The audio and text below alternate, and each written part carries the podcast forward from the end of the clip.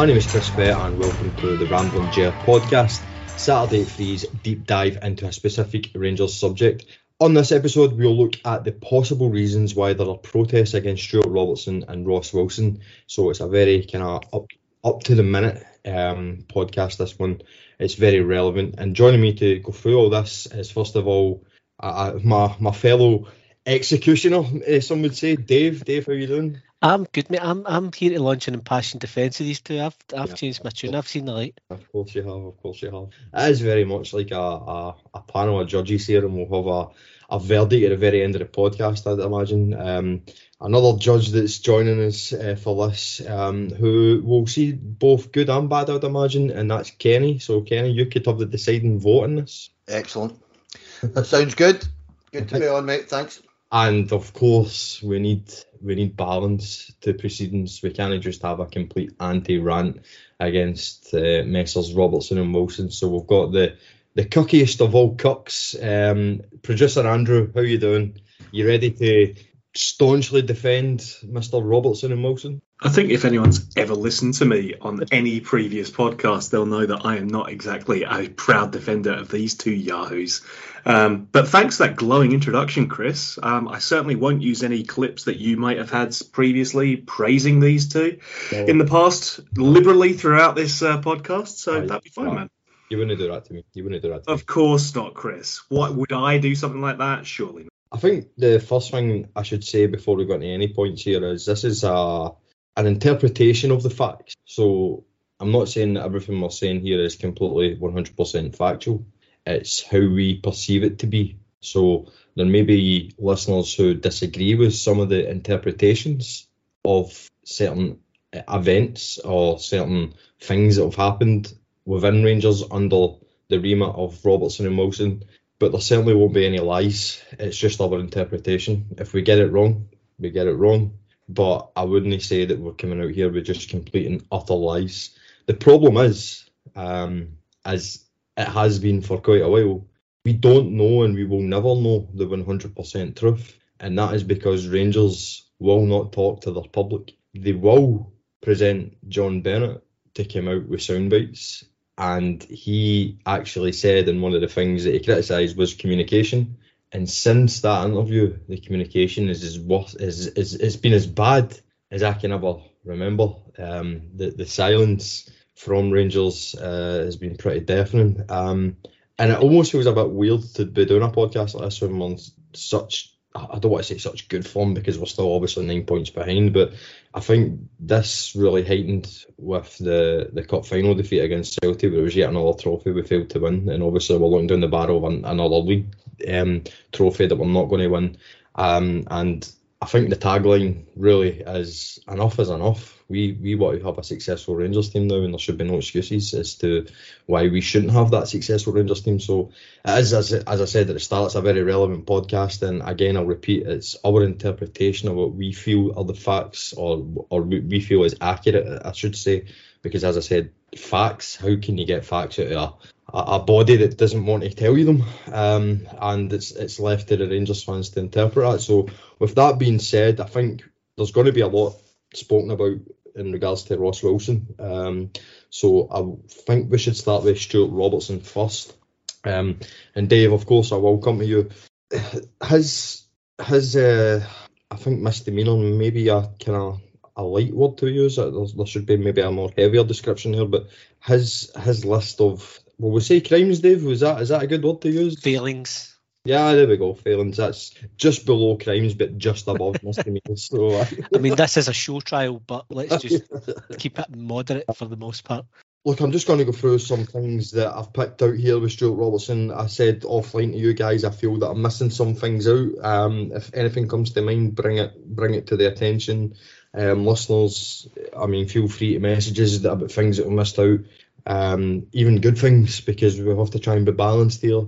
Uh, but obviously, I'm just going to go in right away with some things that, that I've that I've seen that Stewart Robertson has um, failed us on. You look at symbolic customer service, uh, the the whole situation regarding tickets as well, um, understaff, and you've obviously got that, that website, um, which we have been told will be improved in the summer. We're just off the back of the semi final tickets being released, and again, it was just another absolute shit show. We will remember the Malmo game last season in the Champions League qualifiers. And for anyone who's forgotten about that, it's basically literally almost 10,000 fans, I think it was, were locked out of the stadium because there was a failing with the ticket um, the ticket the ticket scanning system, and that wasn't addressed um, in a timely manner, and that was obviously on Robertson, and he came out and admitted that. You get Robertson signing off in the Sydney friendly. Uh, obviously, James Bisgrove came to him with that proposition, but Stewart Robertson's job is to sign that off. He signed off in several unregulated crypto, um, let's just say cons, because that's exactly what they are. Uh, he's played a part in fixing prices of shots ripping off Rangers fans, where Rangers were obviously fined for that because obviously they were deemed to be fixing the prices of the Rangers replica tops uh, in order to gain an unfair advantage. He refused to entertain a beanbag for the Europa League final for fans staying at home, saying that we couldn't do that because all the staff were essentially going over to to Seville for the game despite the fact that there was limited tickets for the fans. Um, and I believe we were the only club um, in Europe who didn't do a beanbag uh, that were playing in a European final. He's uninterested in open dialogue for safe standing, um, and he, as I quote, said on Alfredo Morelos, Rangers would only ever accept Dembele money from Alfredo Morelos, and Alfredo Morelos is now poised to leave for free this summer. So, Dave, there's quite a lot there. So, um, let's just we'll break it down here to customer service, um, the Sydney friendly, and the crypto um, sign offs. You can comment on them, and then we'll move to the other subjects with the other guys. Quite a lot to get to get through there. For me, in the round, Stewart Robertson and his background are not of a sufficiently high calibre to lead what should be an elite sporting organisation in the modern era. By which I mean it still feels very low rent. It, every turn, it seems to be that Celtic have got the edge on this guy. Every time we've tried to push for reform, in his defence, the Sky deal, league reconstruction, all the rest of it, there have been attempts made by Rangers to broach these subjects, and for the wider good of Scottish football, they've all been shouted down by one club, and I think that's because we lack the boardroom heft at Ibrox to be taken seriously or to work the politics of Scottish football. And for me, that's where his main failing is the the inability to work through the political landscape of Scottish football and get clubs on side. You and I tweeted each other last night on the subject of Scottish footballers. Oh, they won't sell them to us for that. That's a failing in the boardroom. And he has to carry the can. If we can't negotiate with other clubs for, in our own league for players, which is the bread and butter of any championship challenge inside domestic footballers, we're in trouble. And we need a skilled operator who can manoeuvre through that landscape, push these ideas forward, and lead the club in the modern era. You mentioned customer service, and again, it's just been one failure after another. The the customer service arm of the business still feels banter years esque. People, I haven't even tried to buy my semi final ticket yet because I can't be bothered. I, I, I, at Hampden, I just sit storm where I want anyway. So I'm not going to jump on to get a better seat when I'm just going to go and stand in the optimal viewing position. but people can't buy a ticket through the website. Overall, the club's got two principal products, right? It's got the football on the park that sells tickets and strips, and we, we pay for that and we invest in the club in that, and it's got players that it sells to other clubs for money. So there's your two income streams. Robertson's in charge of one, Wilson's in charge of the other. We can't even sell ourselves tickets. The kit deal has largely sorted itself out, but was a farrago at the start. They won't enter into any discussions with fans in any meaningful sense. I've personally taken ideas forward to staff at the club. You'll know who I'm talking about, but I'll not name them in various ways. And some of your ideas just get kind of open and laughed at, like sell. Like, no, we're not doing that. Ideas to improve just fall on deaf ears. So fans are now sick of the fact that there's no dialogue and there's no back and forth with the club and what they and what I certainly perceive as weak leadership. And you never even touched on some of the other initiatives like the whiskey bar and the Broomloan stand, gone nowhere. The memorial wall, gone nowhere. We get sued for that. The there's other initiatives around that. The champions walls half finished. Inside Ibrox never appeared. inside 55. Sorry. So they came up with these initiatives and they're not pursued, which has just led to an overall lack of trust in this sport. And that's to say nothing of the, the extreme litigations that we've been involved in. Now you can point some of the finger of blame elsewhere on that to maybe some decisions that were made in Dave King's watch and maybe that were made by us at the club. But ultimately, by a kind of best case estimate, we've spent somewhere in the region of seven million pounds on legal fees and uh, compensation to other businesses in the last five to seven years. That's a Ryan Kent or superior level player. All these things just add up to where are we going? We need better leadership in that seat. What was that thing you asked me? Customer service result to? Uh, Sydney and the unregulated uh, crypto uh, sponsorship deals. Again, Sydney tone deaf, same as the the Europa League final. I'll never forget seeing his interview there. And it was during it was during the kind of peak time when I was trying to sort of tickets, my pals sort of tickets, were phoning and offering each other flights and digs if we didn't get tickets and try to sort of who was going. And I knew that some of my best mates had been through thick and thin with Rangers, we weren't going to get to go. And some of us did get to go. And then I turned on Rangers TV and he said, What do you mean? I've been back. We're all gone. Basically, was his words. And it was the look in his face as if, I've been back. We, we'll all be there. And I could have punched the telly because guys, and not even my mates, but their family, one of my best mates' mums, Rangers through and through, she's getting on a wee bit in years, never going to make it to Seville. But I've been back would have been perfect. So that whole core of fans that couldn't travel for whatever reason, it was short notice, remember, underserviced in such a tone deaf manner was beyond the pale for me. The crypto thing was a fad that was jumped on. My only hope is that too many Rangers fans weren't stung with that. But again, it was something that's gone into with poor forethought for me. So on him, it's just the weakness of the leadership from pretty much the start that's holding us back. We shouldn't be looking to other boardrooms in the UK. We should be aiming to break the mold and be like an NFL club. Be bold, be brave, be best in class, and we're never going to get that with a guy who was Motherwell's accountant at the helm.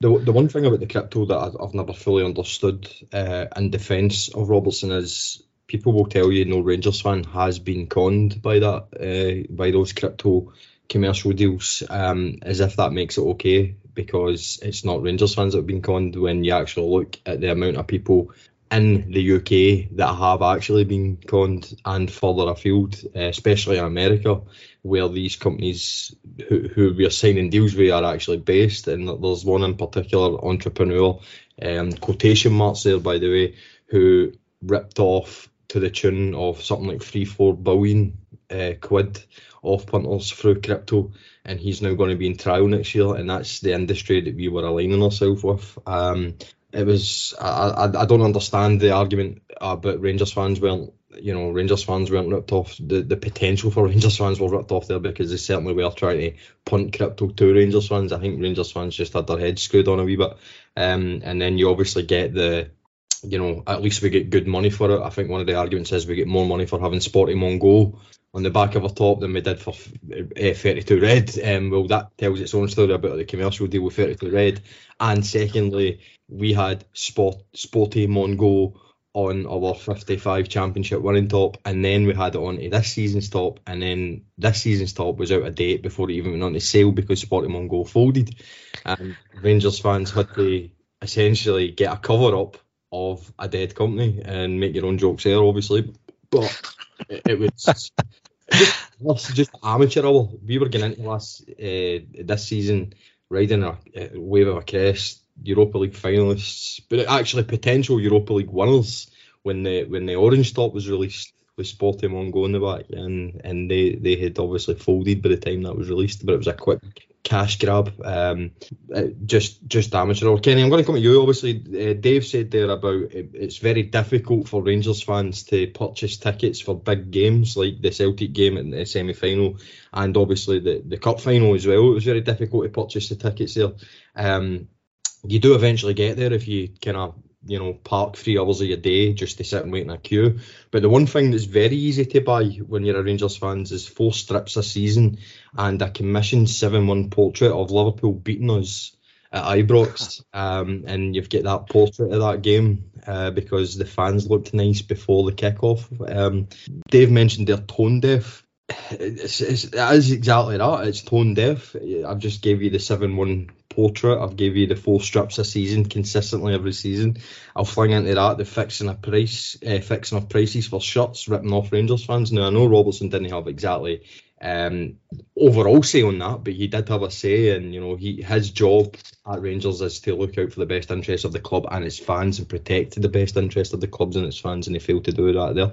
Well, yeah, but listen, uh, Dave's made a great point about him being Motherwell's accountant. Listen, at the end of the day, Leanne Dempster, Dempster was his boss at Motherwell, and she's at Queen's Park in the Championship, doing a very fine job. Um, listen, Stewart Robertson's one of these guys that you look at and you, I, I, don't know if it's just me, he's never filled me with any kind of confidence at all when I listen to him. He, he, he's almost like a shy type of guy. Um, and the, the issue I have with him, actually, more than anything else, is that he genuinely doesn't seem to get it at all when it comes to just about anything. Things like that, that the portrait you're talking about, somebody signing off on that. The, ultimate uh, responsibility lies with him. Who thinks that's a good idea? to, put, to put a portrait out of a 7 1 doing one of the most humiliating nights, uh, you know, of my life as a Rangers fan was sitting watching that. It was embarrassing. It was humiliating. Um, but the issue I have again with, with, Robertson is that he's been there for eight years, um, and in the main, you could look at it and say, yeah, the finances have increased year on year, and you, you've got to take a proper look at what he's doing uh, on a day-to-day basis. And when you sit there and you analyse what he's doing, uh, without being rude, I think any half decent managing director could do this job. Anybody that can run a business can do can do what he's doing. We need exactly as Dave had said there. We need somebody that is prepared to be brave, to be prepared to be a leader. Actually, you know, turn around and look at for you know, going back to the Sydney Cup, looking at that and saying to everybody concerned who brings it to him, are you off your head? Because that's what we need is leadership at that level. We uh, we can go back again two years, two and a half years, whatever it is now, to the whole uh, charade that was there uh, nine in a row and the the Dundee uh, spam email and how we try to defend ourselves and we get nowhere. And as Dave yet again had said before, politically this guy is a lame duck for us. We need somebody that is going to take our club and Scottish football by the scruff of the neck, by the scruff of the neck, I beg your pardon, and actually force through the issues that, that are required. Look at the TV deal. Stewart Robertson comes out and he moans about it, but nothing happens. He's not got any clout whatsoever within Scottish football. And that, for me, regardless to the supposed day to day job that he does and the year on year increase in uh, the turnover, if you like. We have no clout as a football club. Glasgow Rangers, the biggest club in the country, has no clout politically, and that primarily is down to him, Chris. Yeah, um, there is a there is a discussion there about um, what you said there about the biggest football club in the country. I do agree that we are still currently, but that gap in terms of how big we are is closing to the point where we're almost being overtaken. And, you know, how do you measure who's the biggest club in the country? Do you measure it by your fan base? Do you measure it by finances? Do you measure it by success and honours? I would probably say success and honours is it. It's, ev- it's everything, Chris. It's all yeah, of it. Of course it is, but success and honours is is your is your starting point, your foundation, if you will, and that foundation is is crumbling by the season. They across the road for us are closing in on our hall, our trophy hall, and it's on the watch of Robertson, Wilson, and I would actually then start to bring in the, the, the more kind of executive board there, but um, that's the overall picture. But the, the executive board, in terms of um, the, the investors, Bennett and the Parks, they've entrusted these two guys to make sure that we remain the biggest club in the country, and we're regressing, and that's that's the that's the worry, you know. Um, Andrew, one thing that Kenny and, and Dave did touch upon is political clout um, and defending Rangers fans and being a leader. One of your jobs and and, and with those uh, responsibilities is to set a certain narrative. And I've got two narratives here. Now, obviously, people might think listening to this who who are more sympathetic to Stewart Robertson, they might actually think we have a narrative, but I'm I'm presenting what has actually happened. And when you look at the narrative set by Stewart Robertson in terms of selling Morelos, yeah, it was a good two or three years ago. Um, people can say it might have been off the cuff, but if you're a managing director, you protect yourself away from having silly, outlandish claims. And his claim at the time was he wanted to sell Alfredo Morelos for Dembele money. Now, Moussa Dembele left Celtic for 20 million to Lyon. That was a very high bar to set when Rangers' record sale was still at the time Alan Hutton a decade prior for 9 million. So he straight away puts himself on an unnecessary pedestal, which I don't know why. And the second narrative that he set was we we all believed as a fan base, or the vast majority believed as a fan base, that the holy grail, the, the golden honeypot was Champions League football. We achieved that under Gio, and we were all expecting at least one player to come in after that. The window slammed shut. We get beat 4 0 off Celtic, and Stewart Robertson three, four days after that defeat against Celtic, after we exited the, the, the summer transfer window with no new additions, after qualifying for the Champions League, Stewart Robertson came out with a very peculiar interview pinpointing that the Champions League money isn't actually what you think it is. It's actually considerably less, and in actual fact, there's not a lot of money to be made there for Rangers. And we, it was almost like it just it doesn't mean that we now have money in the bank because we have Champions League money. He then said, I don't know where this impression is that we have this uh, we're sitting on this pile of cash. And this is after the fact of a Europa League final, Champions League qualification, the sale to Calvin Bassey, and the sale of Joe Aribo. And if you want to go even further back, six months even before that, the sale of Nathan Patterson. Three record sales, a European final in Champions League football, generating vast amount of money, and the managing director's coming out saying, "Well, calm down. There's no, there's no money here."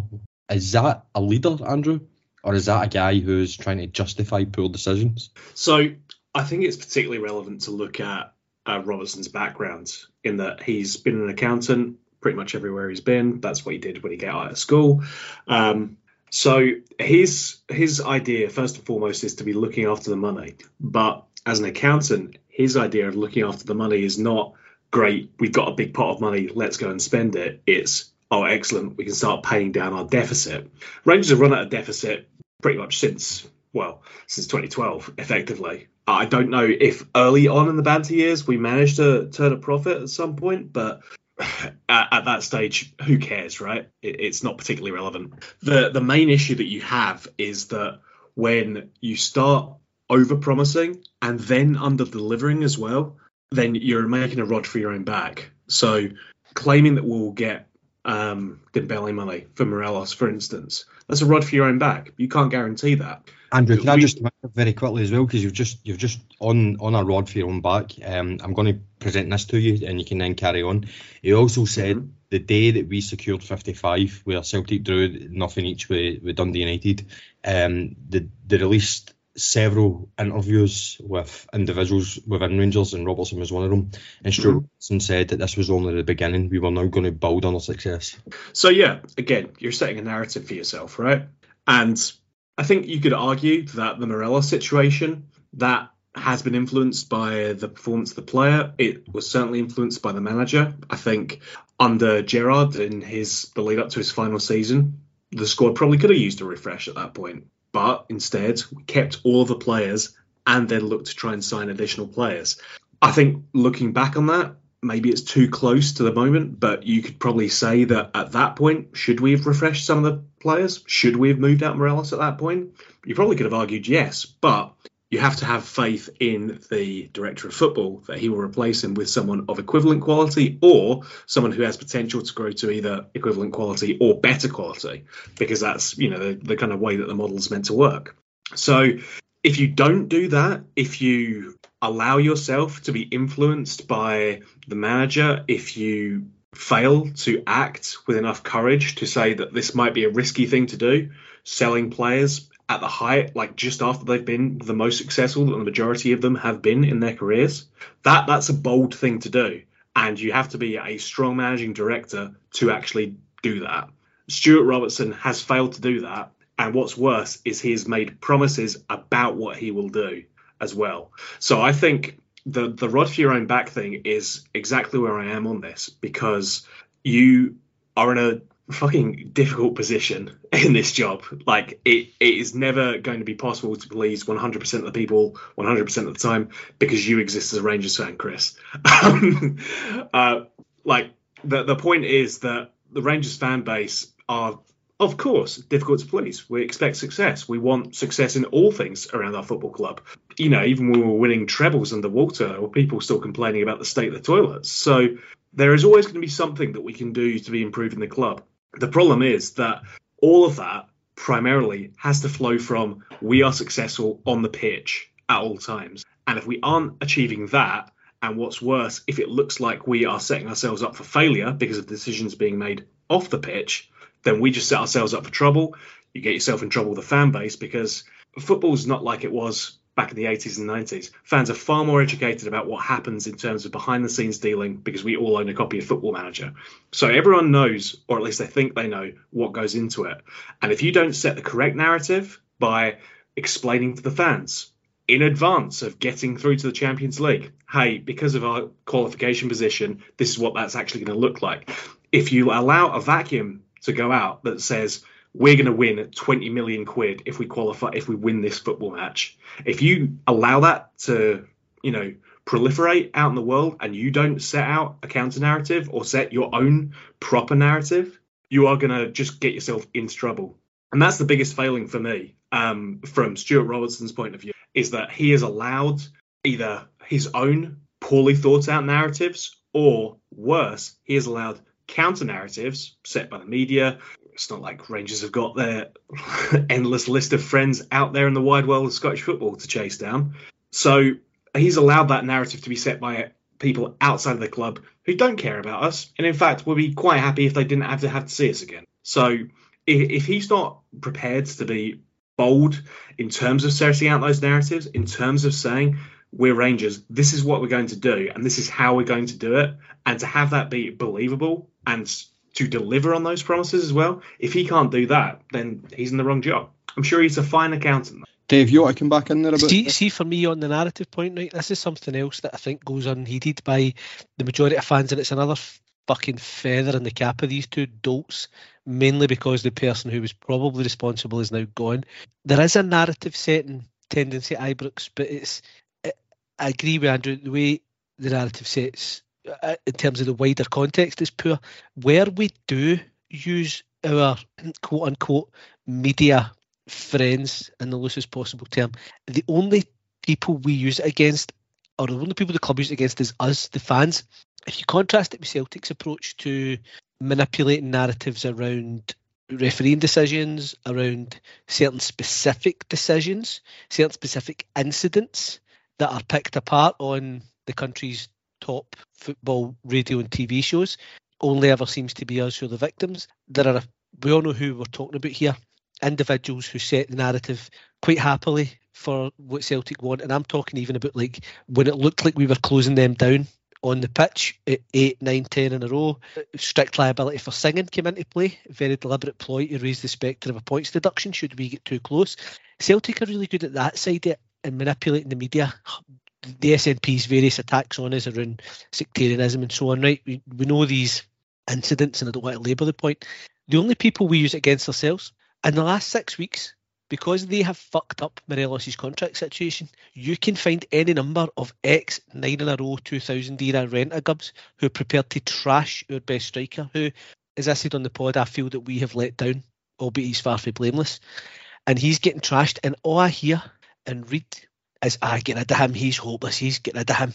And as I've said, letting a guy who was worth maybe not Dembele money, but certainly in that um, sort of seven, eight figure ballpark, go for nothing. And the, the club are using a media placement to trash and diminish him and talk him down. And that's just one example. Again, the, the Seville thing, the, the whole way they use the media is to treat us like fucking idiots.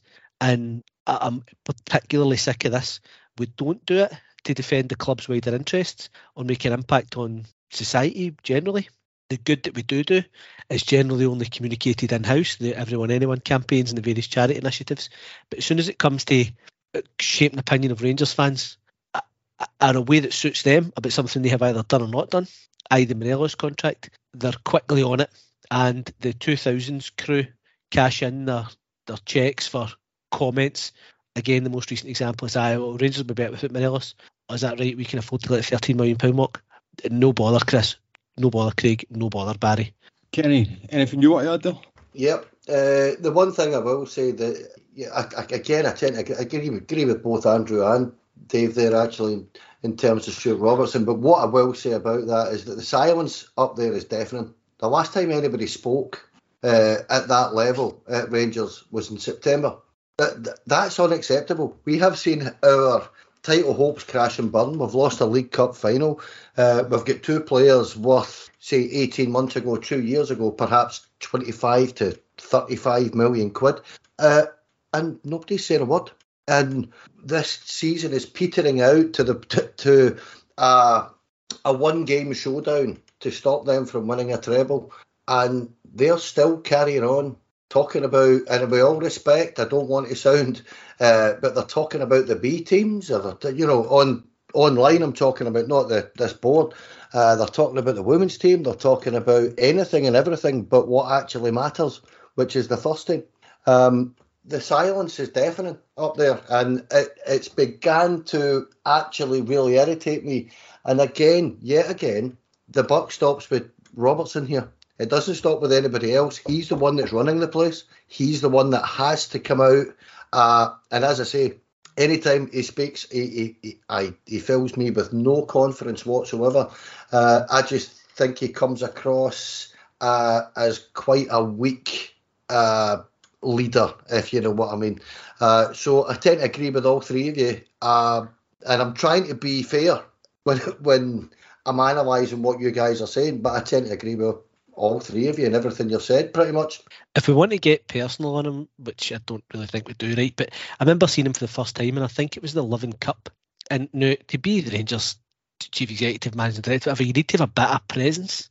And he just, he, he had none. He, he, his public speaking skills were non-existent. Whenever we've unveiled a manager, they're non-existent. As you say, add people going on about the captain thing, right? And everybody wants that leader of men. The phrase, "Oh, you don't want him in the trenches," exists for a reason. We all respect people for leadership skills. It's just a truism in life, even though some people don't recognise it. He is not a guy, as you say, Kenny, that fills me with any degree of faith, confidence, loyalty that he would lead men in any situation. And we just cannot have something like that at our club. It's just not the tradition that's been set at Ibrox. It's we we're built on men who were quite the opposite, and for as much as any other reason, might be brilliant behind the scenes. Just Andrew says, probably a great accountant, but he's not a leader in organisation, and that's in very, very stark contrast to his counterpart across the city. Totally agree, and I would like to say what exactly what you were saying about throwing the supporters to the wolves to a certain degree. Um, I, he, I throws us to the, he throws us to the idiots. Uh, exactly. He lets the uh, idiots talk. And I, or, or I want to do. see, I want to see the club defend uh, everything Rangers in a much, much better uh, platform that they've managed to achieve over the last eight years. They, they, they just failed to do it time and time again uh, on every level. As I say, from dodgy email spams to uh, TV deals to everything. They, they, they can't defend the football club. They can't get their point across. And that is a major, major failing for a Here's, club the size of us. Yep, here's another example of how it goes down across the city. Now, I work in an industry that involves search engine online results and things like that, right? So every time there's a negative news story about Rangers, it's Rangers fan, Rangers this, Rangers that. It, it, they'll say to say it's football fan, and it's man does thing in place is, is, generally the headline, and it's become a bit of cliche and a joke that never get mentioned. That's a very deliberate PR policy from them across the city to keep their name out of search engine results when associated with anything negative. So you can't find examples of Celtic fans committing crimes. You can't find examples of Celtic fans breaching hate crime legislation or, or getting indulging in sectarianism because they've wiped it, as you've just pointed out.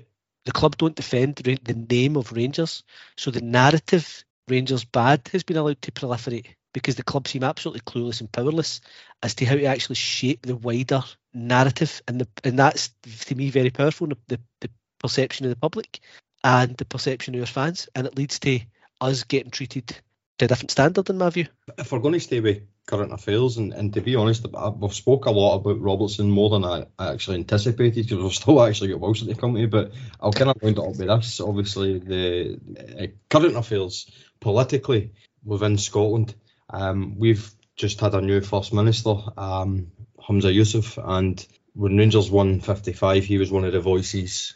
Oh, the big bad Rangers fans are breaching COVID protocols and they're doing this and they're doing that and they've wrecked George Square. Rangers need to do more was Nicola Sturgeon's line. Um, and then Humza, a self-confessed Celtic fan, nothing wrong with that. But when you're going to drive your agendas to the to the team you support, there is something wrong with that. And the Rangers players, not fans, the Rangers players were singing and dancing in one of the function rooms, and someone on TikTok with no followers dubbed over um, sectarian slurs uh, to to one of the songs that was apparently being sung. I, I, and by the way, a, a shite dub job it was. It really was terrible. Um, and Humza Yousaf tweeted that out saying that if this is true, uh, then he expects Rangers to sack these players. He tagged Police Scotland in, um, and he's now the first minister, and that tweet is still there. It's not been deleted. And hey Chris, um, what was the name of that TikTok account that shared that video? I thought, right, aye, it's it's Willie Wanker. The the name, yeah. Our first minister was duped by a TikTok account with no followers called Willie Wanker, and he was frothing at the mouth at the prospect of Rangers players being sectarian. And bearing in mind, one of the players that actually featured in this video, sorry, two of the players that featured in this video was Glenn Kamara and Joe Aribo, who are both Catholic uh, and it was just the most ridiculous accusation to ever be levelled at any um, at anything regarding Rangers. And the point being here is eight or nine months prior to Humza Yousaf coming out with that lie, which I will repeat is still on his Twitter timeline and has not been deleted, and he is now our first minister. Eight or nine months prior to that lie, Humza Yousaf was at Ibrox shaking hands with Stewart Robertson. Humza Yousaf would not have done that to Peter Lawwell because Peter Lawwell, he would have pulled his strings. He would have shown him, do not fuck with me or this football club. But Humza Yousaf felt comfortable enough to kick us in our moment of glory. And I'll be honest with you guys, I know this might be a PR thing more than a Stewart Robertson thing, but I think it still falls at the feet of Stewart Robertson. If Stewart Robertson is the one to defend the players, he's not going to defend us plebs and that still rankles with me to this day. It really, really does. The fact that's still live, Dave. The fact that's still on yep. his Twitter account. He doesn't care. He knows he'll get away with it because Rangers. Did you say Lawwell would have hold him over the coast for that? And the same thing did happen because there was a doctored video of the Union Bears marching, and again another sectarian song o- overdubbed, and Yousaf again commented on that, and it, it led to a tweet by him describing it as a dark day for Catholics in Scotland. Another clearly dubbed video. And again, the people in the video bear no collection to or bear no sort of connection with Rangers or connection to the wider fan base. But again, he felt comfortable. That's a very good way of putting it. To tarnish the entire fan base because he knows there is no going to be any defence emanating from Ibrox. And indeed, he'll be welcomed into the club and made to feel part of the club's admittedly admirable initiatives uh, the initiative fine, Dave. I want to I want to clarify that the initiative. I have absolutely no issue with the initiative. The issue I have is bringing somebody like yep. the Yousaf in. Exactly. Listen, do you know? Do you know something? Yep. The only time I can remember anybody up there during this last eight years that they've all been in situ was when Graham Spiers um, told lies about Douglas Park, and Douglas Park took his uh, took took his advertising out of the Herald Group, and they sacked him. So the clout is there. This is my issue with it, you know, and I really do have a, a proper a proper problem with, with a guy like Stewart Robertson not getting uh, Douglas Park on side and saying we have to do something about this, mm-hmm. and that's the issue for me, to be honest you're, you're, you're right, Kenny. I mean, um, I'm not asking anybody to elaborate on this. I'll put this as a final uh, kind of point before we move on to Ross Ross Wilson because it is we have kind of uh, over overstepped time on Stewart Robertson when we've still got the main event to come. So um, you're you're absolutely right, Kenny. These guys are only robust in their defence when it comes to personal attacks on themselves.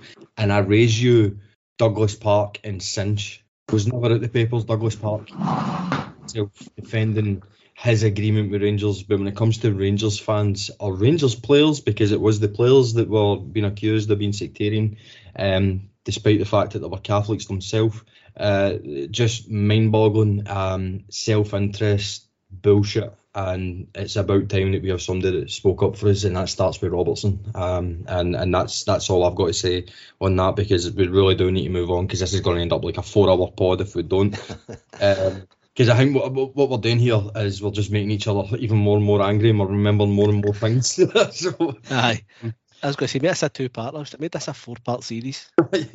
Ross Wilson, Andrew, come to you first. What I'll do is I'll no list out his stuff. I'll I'll do it one by one and come easy each. Maybe that'll quicken things up a wee bit. Ross Wilson, the first thing you've got to say with Ross Wilson is Rangers have a bloated wage bill in which we're getting nowhere near the return for the amount we're paying. Um, last view, I don't think it's I don't think it's it rings true now. I think Celtic are spending just slightly more than is now, especially with the investment in the squad. But certainly at the end of the 55 season, getting into the new season, Rangers had a wage bill that was actually higher than Celtic's. Um, and that was one trophy in, we'll call it four years. One trophy in four years with that current squad. We then finished last season with another trophy. So two trophies in five years, we'll say. One Scottish Cup and one Scottish Premiership. Is that value for money? No. um, I mean, yeah, it, it's not like a, a, difficult question, right? And what what you could probably argue is that if all our players are fit, then maybe it is value for money. Because if all our players are fit, we had well, probably we still have close to near enough a full first team eleven out injured at the moment. So that's part of the dereliction of duty right there. Signing players who are made of biscuits and or being responsible for the medical staff who look after that squad as well. So we are not getting value for money clearly because our bench depth at the moment is laughable. We have probably a decent, strong first 11 now. Um, clearly, it's uh, doing exactly the same thing as Celtic are in the league right now. Um, and it's quite frankly been an improvement um, of the uh, performance prior to, um, you know, Beale coming in. So he, he like the the squad itself has potential and is strong, but is it value for money? Absolutely not. We we do not need to look far to see what value for money does look like. So yeah. On on the on the the uh, topic of squad value, Kenny, our squad value is regressing by the day because as each day gets ticked off the calendar, Ryan Kent and Alfredo Morelos' worth to Rangers becomes less and less because they are on the brink of leaving for free. Now, they might sign new contracts, fine, cool, we don't know. We, we can't predict the future, but as it stands right now, and Ross Wilson commented two years ago, two two years ago, he commented this. We are generally very, very comfortable with our contract situation at the moment. So he said two years to, to tie these two guys down or sell them. Um, that's not happened. It's as I said, it's plummeting, plummeting on a, on a daily basis now because of our symbolic approach to player contract management.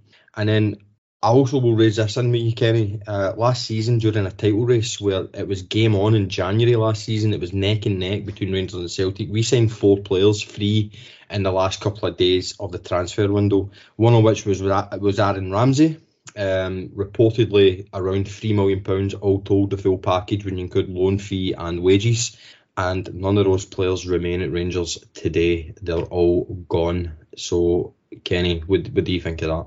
Uh, the, the regression of the value of the squad um, is embarrassing, actually. That it, the the man, I've said this before that that man needs chased out the football club. But I remember distinctly having a conversation with a number of different people about that comment that he said at that AGM, where he, he was very comfortable he was the only one in Glasgow of a blue persuasion that, that was comfortable with watching this happen. It was the same with Connor Goldson. Um, it's ridiculous. Uh, it's not just Kent and Morelos. There's guys like Glenn Kamara. There's guys like Borna Barisic.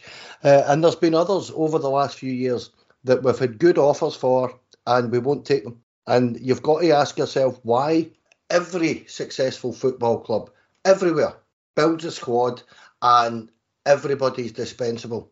There is no player anywhere in any football club that isn't for sale. None. It's it's that simple.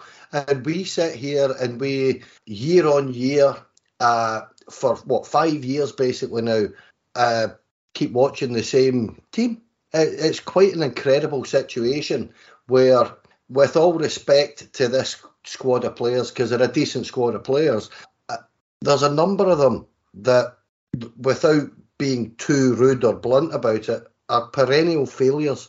They, they just keep failing time and time again. We lose cup finals. We stutter in January when the, the heat gets on. Uh, and this this squad should have been broken up two years ago, particularly when uh, we were doing incredibly well against uh, very decent European opposition, clubs like Benfica and Porto and Feyenoord, and we were catching the eye. These players were catching the eye all over the continent. We should have been building at that point and renewing and keeping the squad age down.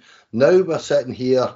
Uh, what is it? It's we're hitting April now, just about to hit April, and how anybody can possibly look and say less than two years ago we won the league and now we need a total rebuild that's an incredible situation to find yourself in.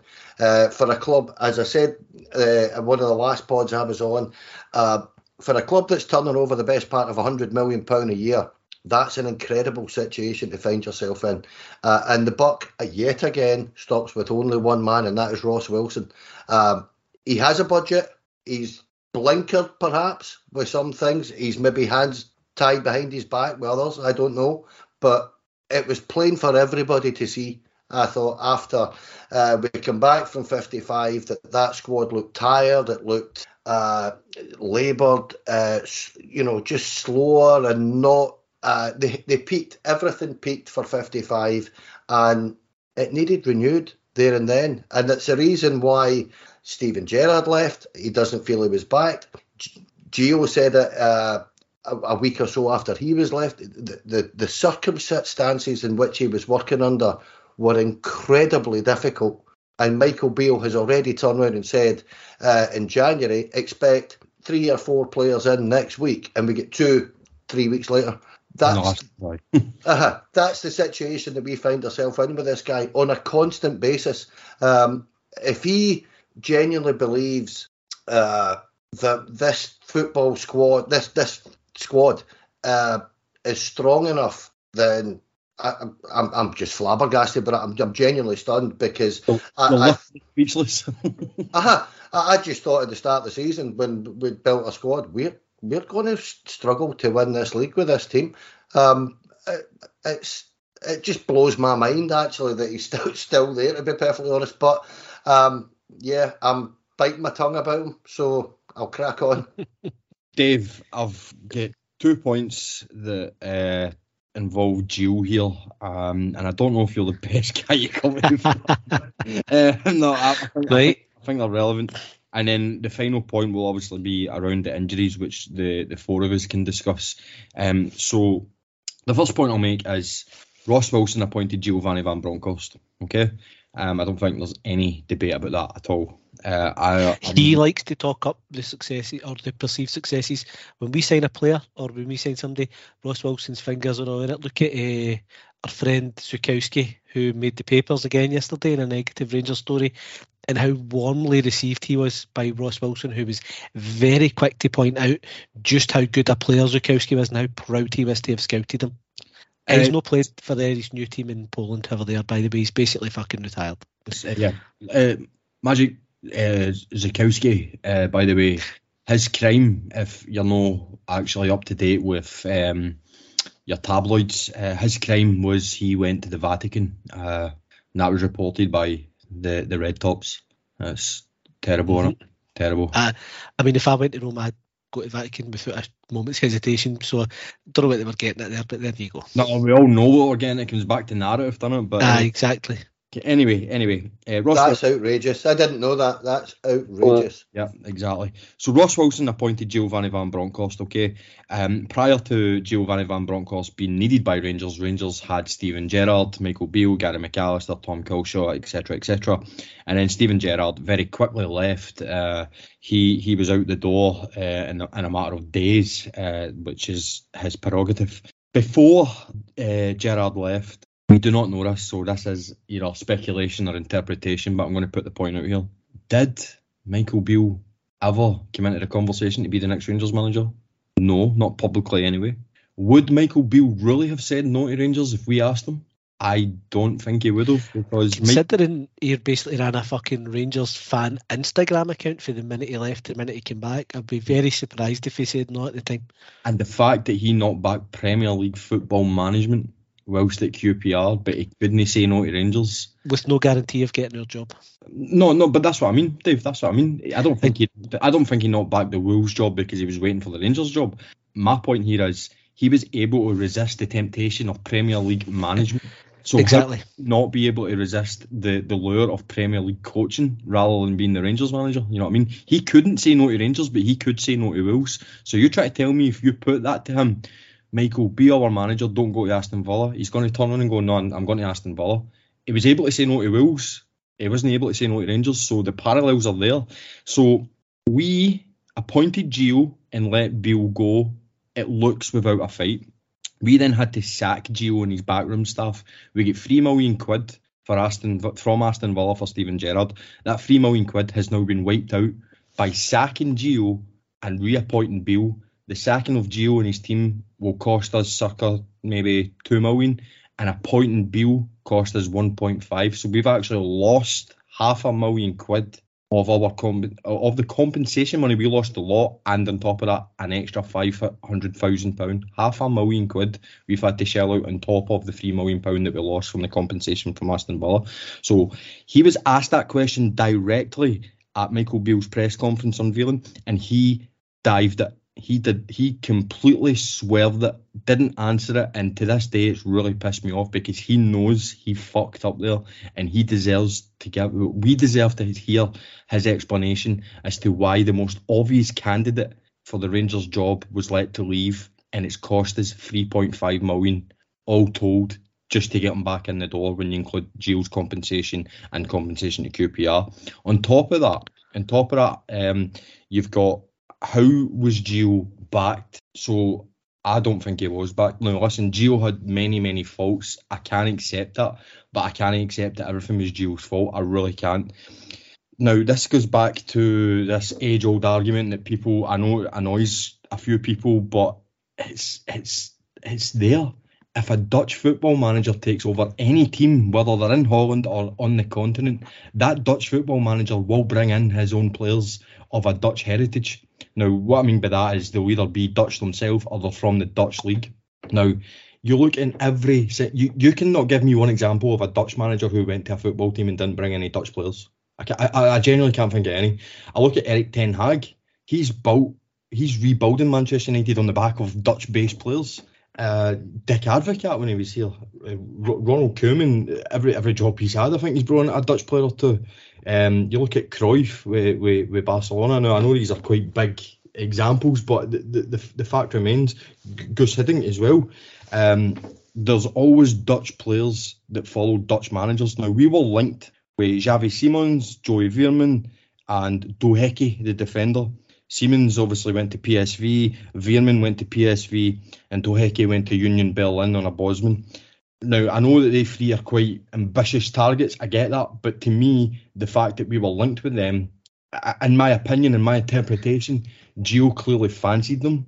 Simons wouldn't have cost us a fee, but it would have been high wages. Doekhi wouldn't have cost us a fee, but it would have been high wages. Veerman would have cost us a pretty penny and high wages.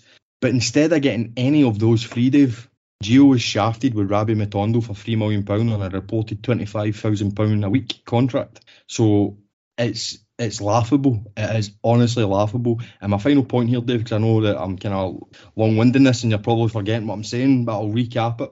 Uh, Scotland beat Scotland beat Spain last night. A very good performance, a very good result, obviously. Um, and four players featured in that match: uh, Lewis Ferguson, Aaron Hickey, Ryan Porteous, and Lyndon Dykes. All in our shows when Ross Wilson was here as our director of football, and he wasn't interested in any of them. He would rather go to Belgium for his players. And then you fling into the bargain there, Josh Doig, um, who also left our shores to go uh, play in Italy. That's five Scottish players Lewis Ferguson, Josh Doig, Aaron Hickey, Ryan Porteous, and Lyndon Dykes. Now, I'm not going to say those five would have made us winners. Rangers are built on a team. Uh, Rangers, sorry, Rangers are built on the success of Scottish players. You look at every successful Rangers team, there's one, two, maybe even three Scottish players that have actually played in the league that we've brought in, and that's just who we are as a club, and we've gone away from that identity. Um, as I say, I'm not saying we should have signed all five of them. We didn't even look at one of them. And if we signed Lewis Ferguson, Josh Doig, Aaron Hickey, Ryan Porteous, Lyndon Dykes at the time when they played in Scotland, do you know what? We've spent less on Ridvan Yilmaz and Rabbi Matondo. We actually we actually saved some money. So what is it, what is his approach here, Dave? Is it too autocratic? Is he starting to loosen the grip now that Michael Beale's back? Was Gio shafted, and why did Beale not get the job in the first place? Right, there's there's a couple of quite a lot in there to, to unpack, and I agree with, with everything you've said. We don't need to retread most of that because I've been pretty vocal about most of that myself on uh, various pods. Where the Gio point for me, the, the real problem lies or lay was when we lost Gerrard, that coaching staff, Beale at the heart of it, had given us the probably one of the clearest playing identities we'd ever had. So Warburton had a very clear philosophy, albeit its very glaring weaknesses. Dick Advocaat played a particular style, but I think in terms of playing identity that was successful in winning matches, 55 stands up as one of, if not the best, in terms of how we played the fluidity of the understanding the roles. We all loved it. Should have probably been more successful than it was. So with a very clear style, 4-3-3, ball retention, reasonably successful against a low block, high press and high intensity, led us to a good unbeaten run against Celtic. So we had the building blocks of future success. And to me, not having a dossier of managers, I know when when you're calling for a manager's head, if this is well, who would you bring in? Sorry, I don't get paid 400 grand a year to compile dossiers, right? I just go with what I think. I thought a Dutch guy coming in would play 4-3-3 and would fit the style that couldn't have been further from the truth. And I'll not retread the Gio points because we've been on here plenty. Gio's methodology was pretty much direct odds with the philosophy that Beale and Gerrard had instilled. The biggest failing in the whole debacle, apart from not keeping Beale, is finding a guy who had to rip up the blueprint to get his own ideas across. We should have had in the desk drawer long before Gerrard left, a list of potential successors that was drawn up in conjunction with Gerrard, who could take his work and build on it. We basically had to go back to first principles and start the whole thing from scratch, and that's what cost us the points in that early period under Gio. Try to reboot. We got a bit of initial success, new manager bouncing that, but then we had to reboot. We were trying 4 2 4s, 4 5 1s, the horseshoe, and none of it really worked domestically. So Ross Wilson's big failing there was failing to identify a manager who had similar principles, and yet he made an enormous song and dance. We were all dead excited about Gio coming right. I was as well, and I mean, I was even fucking gone down. I don't stay too far looking around Ibrox to see if he was getting announced or if there was any cars there during the night. Right, we were all buzzing for it, and he made a great song and dance about the perfect successor, and he wasn't. So it's just a complete fucking fail, and it lends into my point, and I think this is pretty much where Kenny's at on this as well. Is the guy's a fraud, an abject fraud. That might be a bit. You might want to edit that, right? uh, in, in my view, the guy is is operating at a level a bit like a first minister, well outside his competence and qualifications, and he's literally winging it. And talks a great game, so I've had the perfect success, and it's the same philosophy. It couldn't have been further for the fucking truth. And then Can I just say something there, Dave, very quickly? Yes. But what you said there, right? Ross Wilson said specifically that he had done his homework on Gio yes, and nothing exactly. would change. That the, the style of football wouldn't change. And you could set, you could tell within a fortnight that well, nothing like what it was under under Gerrard. And first game, first game, uh-huh. Sparta, uh, Sparta Prague, game. It's different. Uh-huh. You can see what's going on here. Uh, we were so accustomed to seeing it because it was so easy on the eye, the Gerrard style when it was working. You knew where everything would be. You knew two moves ahead. I just, I, honestly, I just want him gone. I, and I that that point I've just made there, I, I completely am on board with that. Kenny. At that point there, leads straight into his transfer strategy. where he's oh we're, we're signing Zukowski, he's great, he's the future of the football club. New Tav's uh, new sorry, new Patterson's gone and he's new Tav. New the guy's cutting about mid season on holiday, right? Great. We made the big song and dance about people like James Sands and he's full of warm praise for them. And then all these guys, almost all of his 28 signings, have been shuffled out the back door, despite him warmly welcoming them, talking up their own his own scouting ability and what they're going to bring to the club. The guy havers and talks. There is no evidence whatsoever at any of his clubs that he's been a success. And the big gold stamp on that is your transfer dealings at the start of the season. Go back to the first pod we did the season preview, and I said unless we sign players post PSV, this season looked like it might not be great. And obviously, don't be too negative and fuck you, twenty point gap and all that, right? But you knew with that when we didn't get any signings, it's so scattergun, so random. Apparently, we go to these sort of transfer forums where free agents and whatnot and players that clubs aren't ready are touted around, and that's his main way of doing business. And I can well believe that because until Raskin and Cantwell, even them, they were probably on the way out of their current clubs. In fact, Raskin definitely was, Cantwell probably as well. We're shopping in a, a, a, a bin in the shop. I don't believe we're shopping in Poundland because we're spending money. We spent money on two I mentioned, we spent money in Yilmaz. Apparently, we're fucking throwing money at Rabbi Matondo. So I don't believe that we're shopping in the, the in Poundland. We're shopping in the out of date yellow sticker bit of Asda. We could just go into a different aisle and buy proper shit because we can't fucking get a transfer strategy right under this guy. It, it, it is borderline for me. If it's no negligence, it is certainly somebody who's operating out with their competence. Dave, I, I love. Sorry, Kenny, just very quickly. I, I love the fact that Ross Wilson gets you so angry you go straight to supermarket analogies. It's, again, I know I don't know how else to. Because a couple of weeks ago, it was it was direct shopping trolleys, and now he's shopping in the yellow. I don't know how else to. Disc- I'm, I'm trying to make it something that everybody can identify with because it's literally yellow stickers. Juninho Bacuna has got a big yellow sticker on him because he's gone out of date, and we snap him up. Ridvan Yilmaz looks like he might come good. Was a risk. Sakala it sort of came sometimes maybe good, something, but but it's all right. But these guys have to come in and hit the ground running and be immediate Rangers first team impact players. They're damaged goods. We're shopping in the broken stuff bit of the shop. We're not buying the premium products. And we'd be better with fewer, but better yeah. rather than numbers. And for me, it just it's a guy who does not have a clue what he's doing and is absolutely no way competent to do his job.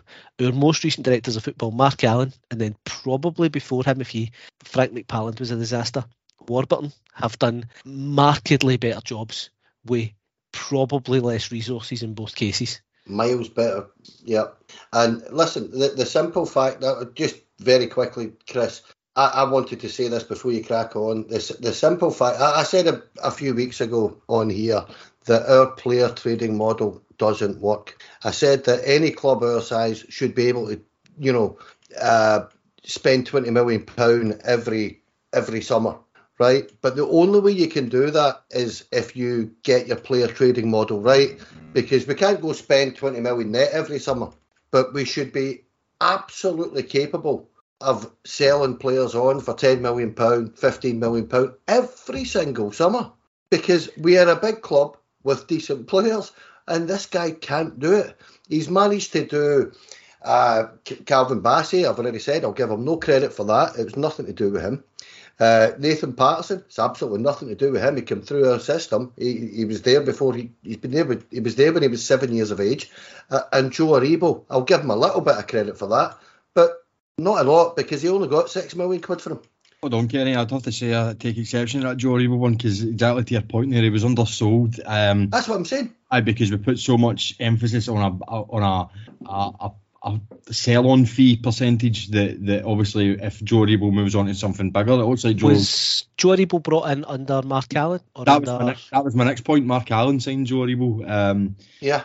So it's I I mean and again it was that's a Michael Beale signing apparently as far as I'm aware it was Michael Beale that knew of him because of the uh, the, the the soccer academy was at down in London um, so it was Michael Beale that actually um, had given Gerrard the heads up on him, believe it or not, as far as I'm aware.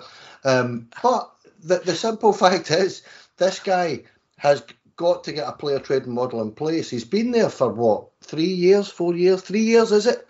And we don't have anything like a player trading model. So, see round. I, I completely agree. Right, the player trade model is it gets no credit for any of them for me.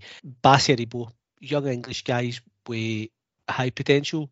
Beale's fingerprints on it. But the, the counter argument to this, a lot of this is, well, if guys like Kent and Morelos won't re-sign, he can't make them.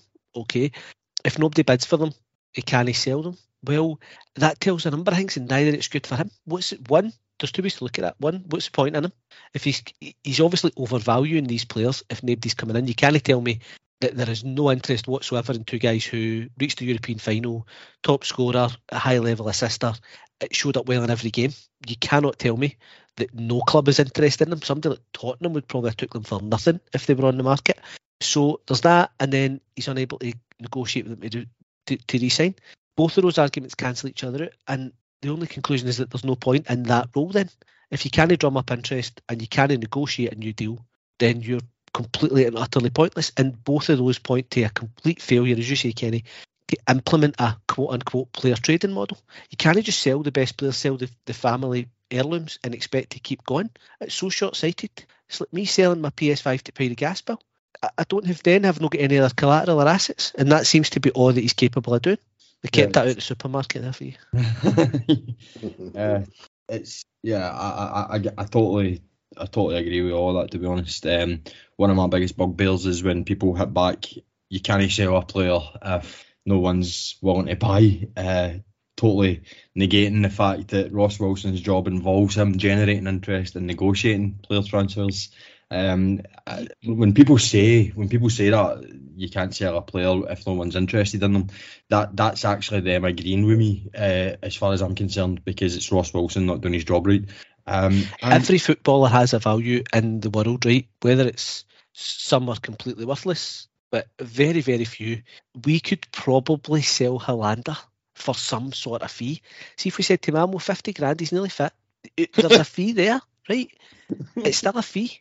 Junior teams trade money. You can't tell me that there was not one iota of interest in two of our best players in three was it three or four solid seasons in Europe that culminated in a final? Not one club in Europe looked at them and went, maybe take a punt on him for eight or nine million. Refused to believe it. So then, in that case, if that's true, he's, over, he's overvalued them and assumed, as it would appear incorrectly, that we would take this severe nip if we were to sell these guys for less money.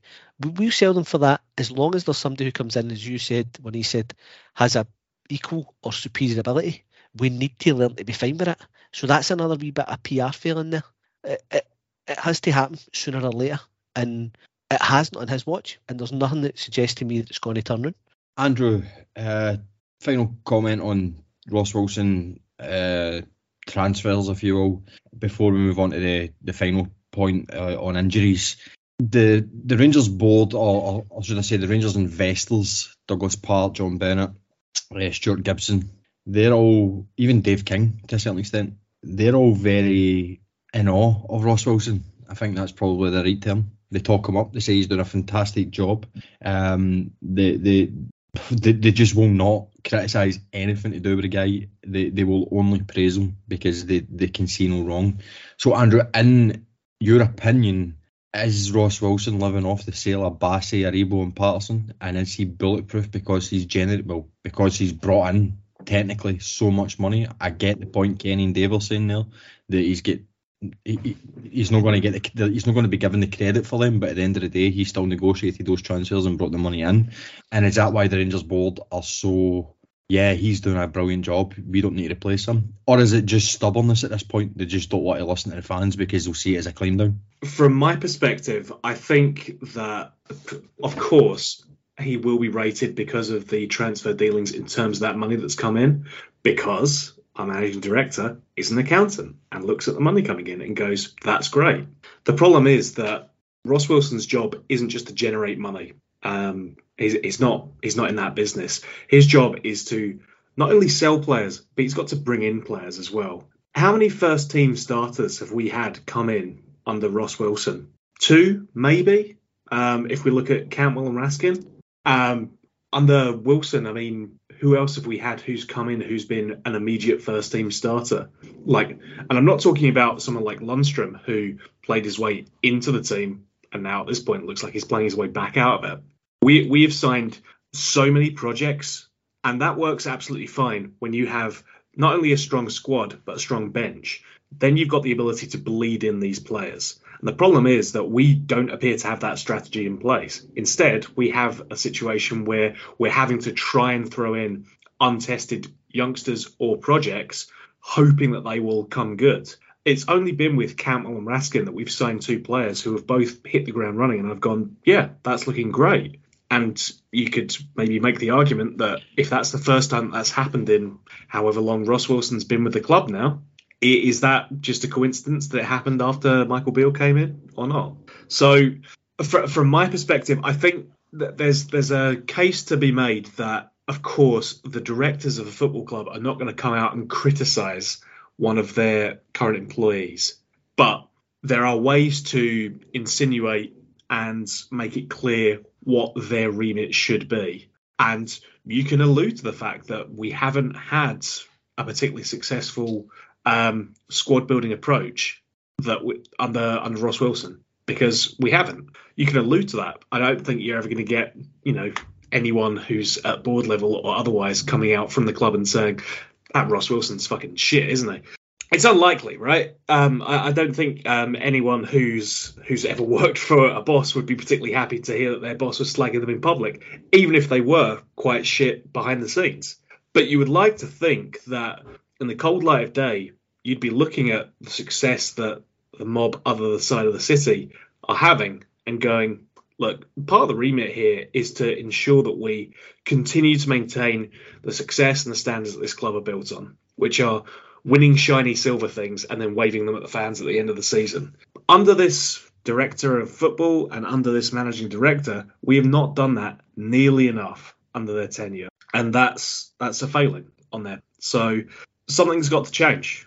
Uh, at the moment, I don't have faith in these two to be able to turn it around based on their their, tenure thus far in those jobs. Um, it's dispiriting to look at it. The good thing from my perspective is that these are positions that other people are eager to fill. I think any eager managing director or director of football would look at a club like Rangers and go, that is a good market to get myself into. So all we've got to hope for is that people who are responsible for hiring them are competent and good. So we'll see how that works out. Yeah. Final point uh, Ross Wilson has overseen the worst injury crisis in our history, um, and this could be due to the re- revamp of the medical department, where he either let go or moved certain personnel, didn't replace certain personnel, i.e., Dr. Mark Waller, uh, to a suitable standard, and he also brought in a medical AI company called Zone 7. Their clients include Liverpool, Real Salt Lake, and Hull City. Those three clubs have basically said that they're experiencing their worst injury crisis ever, similar to Rangers.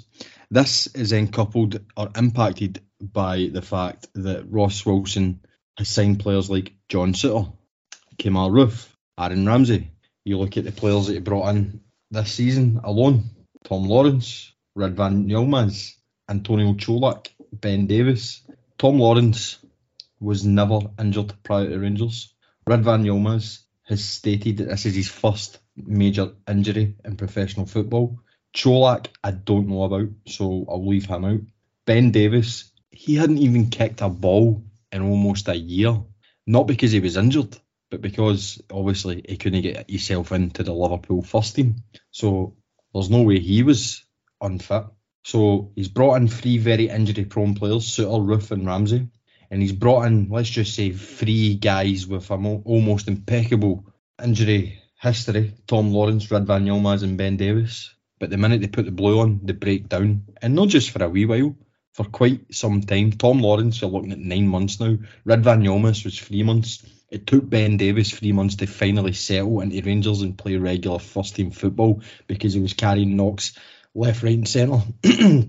so, what is going wrong here? What is the issue.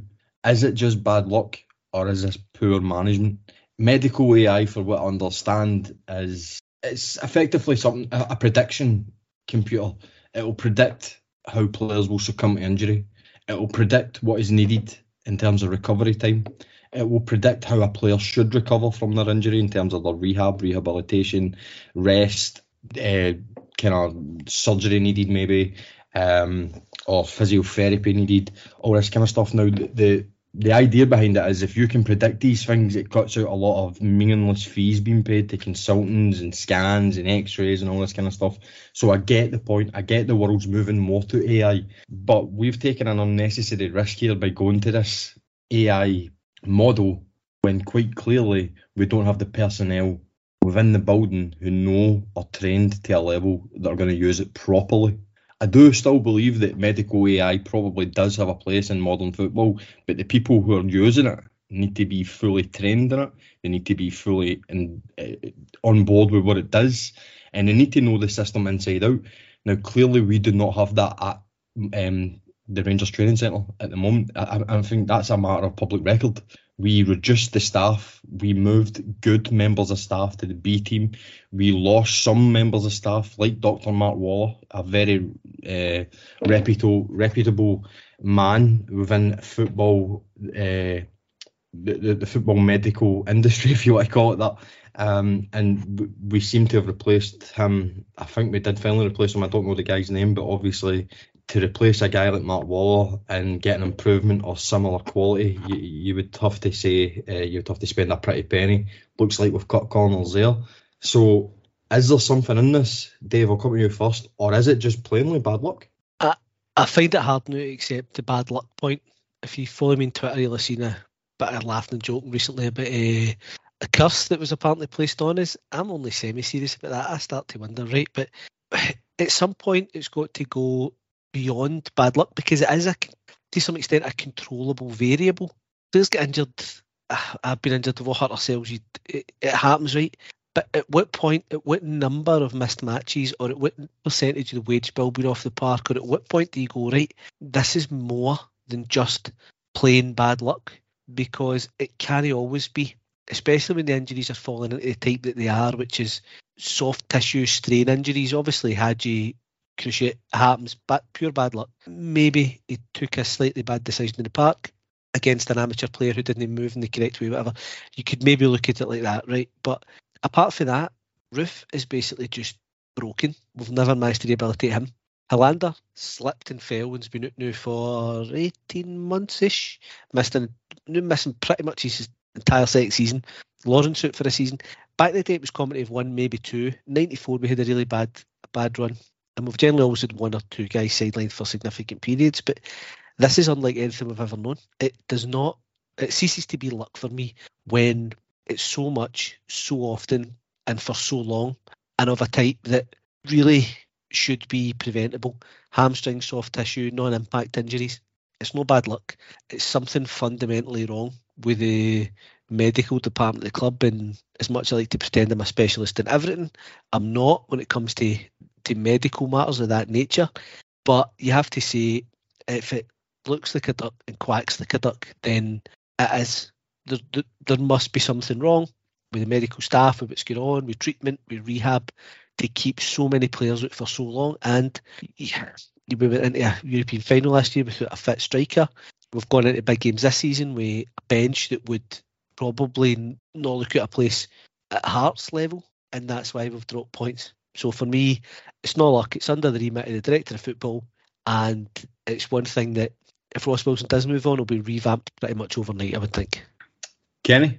Yeah, pretty much agree with both of you there. Um, the only thing I would add to it is uh, I, I, do have a funny feeling. If you actually look uh, at this, it, it's kind of corrected itself since Michael Beale's come in. That might be coincidence or fortune or whatever but I do think that our pre-season, going by the rumours, wasn't particularly clever in terms of getting these players um, up to up to standard, if you want to call it that. Um, that they're, you know, physically they're going to require for a season in Scottish football.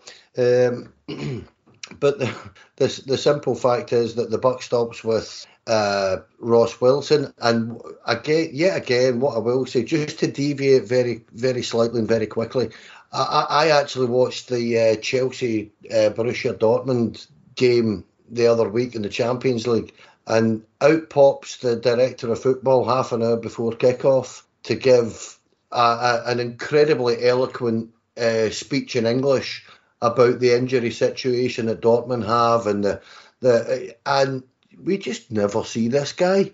we just never hear or see of him at all. We just all we ever keep getting told is from his peers, if you like, is how wonderful he is. Um, and the the injury crisis we have suffered this season.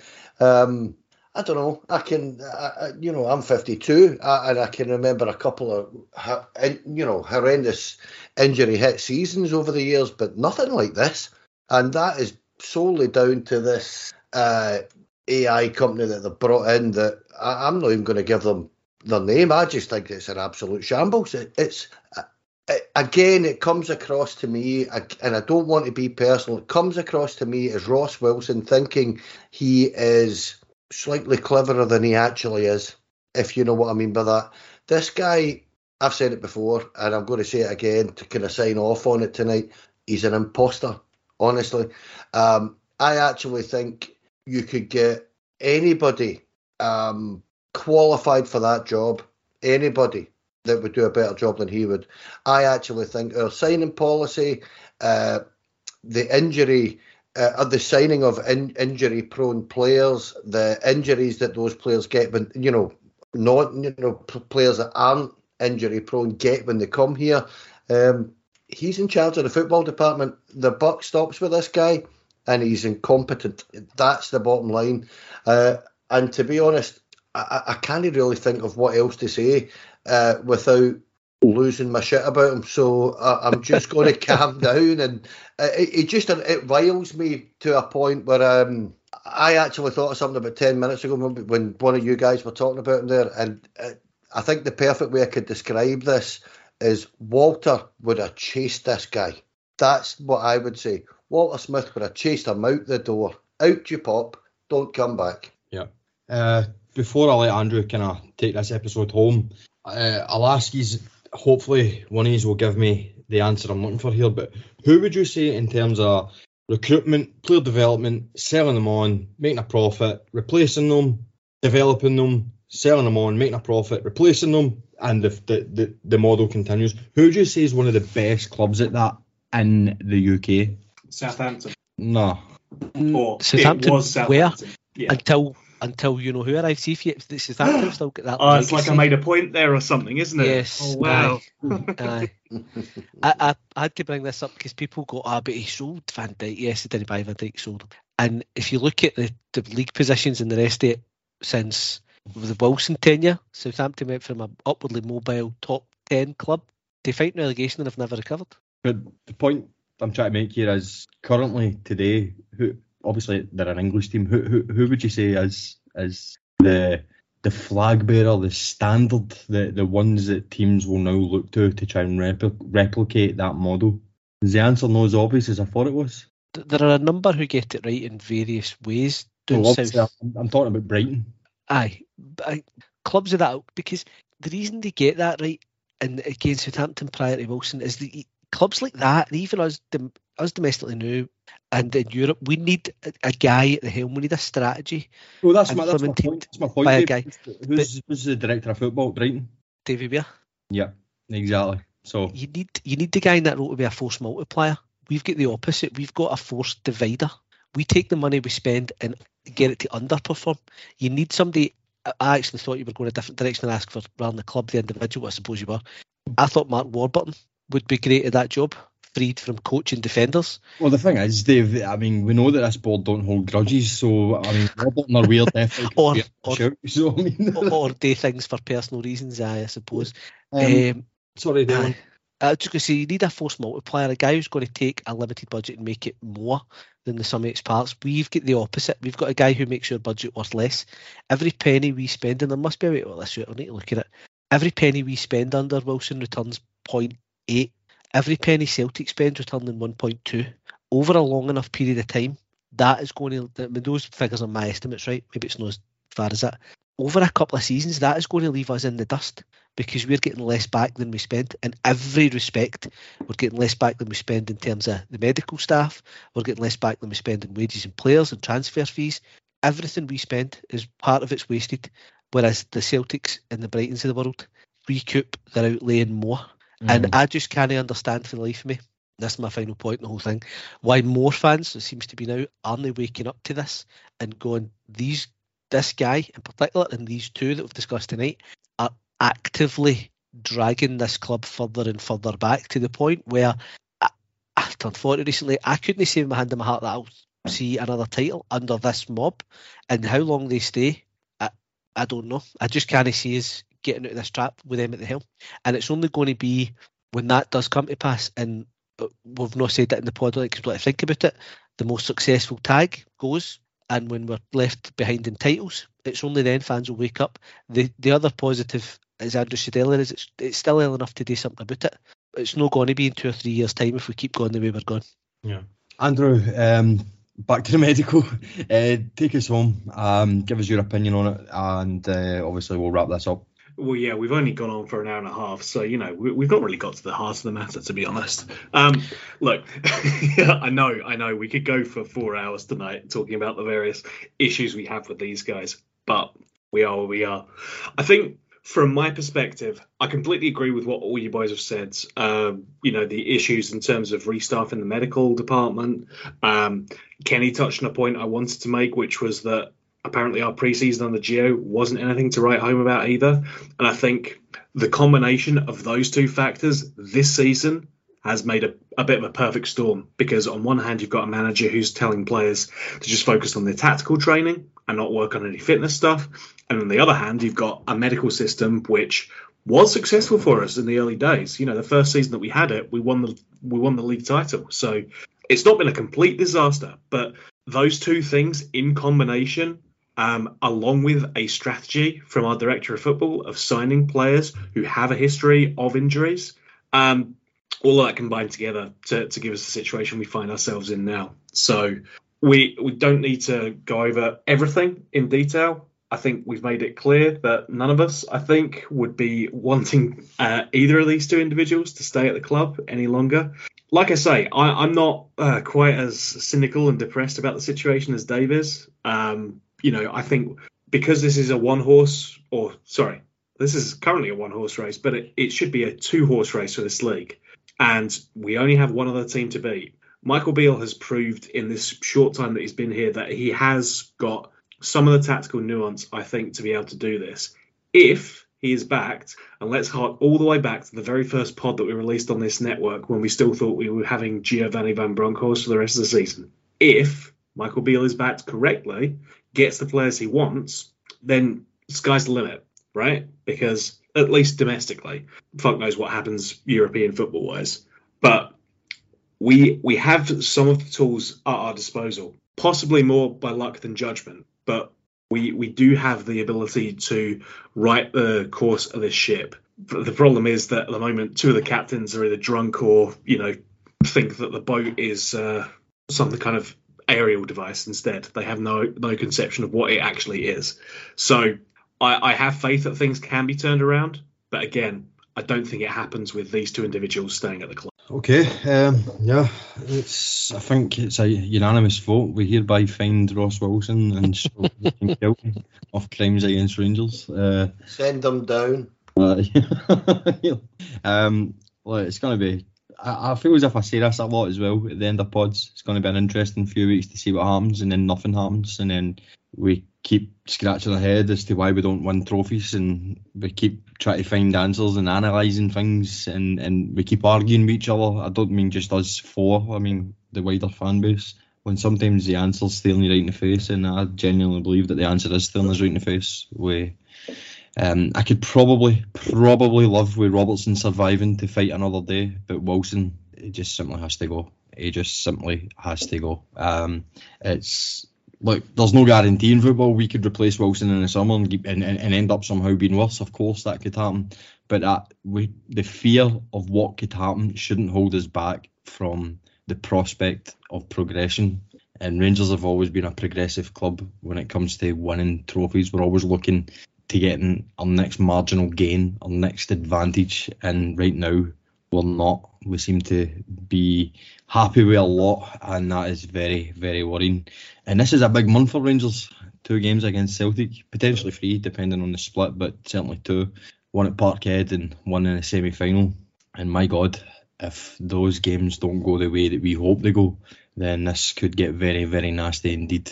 But the fear for me, I don't know about you guys, the fear for me is if it goes the way we hope it goes, then that might actually um, keep Wilson in a job even longer because regardless of the outcome of these two games in April, he simply has to go. And that's that's even if we have two positive results against them. He simply has to go. It shouldn't matter what happens, um, either positively or negatively, but we shall see. Um, so I have to thank uh, the listener first because this has been quite a long podcast. Um, it always was going to be long. It has went on a wee bit longer than I, I probably thought, but it's a very emotive subject that we felt um, had to be discussed. Uh, so thank you to you. Um, and if you follow us, uh, like us, or subscribe to us on any of our social media platforms, we're on everything Facebook, Instagram, Twitter, TikTok. Uh, we're on Spotify, Apple Music, YouTube, Amazon, uh, not Apple Music, Apple Podcasts, Amazon Music. We're on. We're on everything. You, if there's a social media platform, we will probably have a presence there somewhere. When Andrew's saying his bye byes, he will come on with the email address also. So all it's left for me to do is thank you guys. Kenny, thanks very much as always, mate. Oh, good. Thanks, Chris. Enjoyed that. Well, No. enjoyed it up to a point, but I Uh, want them both gone, mate. Uh, the, the job for the two of them is to win Rangers league, ti- league titles, cups. That's what their job is. They're not. They're not succeeding at the minute. I want them out. But cheers, mate. Thanks. No worries, mate. Uh, Dave, Yeah, thanks, mate. I did quite enjoy that. I feel like it's again cathartic. and finally, producer Andrew. Andrew, thank you very much. Of course, uh, the email address is contact at saturday at 3.co.uk. Uh, thanks everyone for listening. Yeah.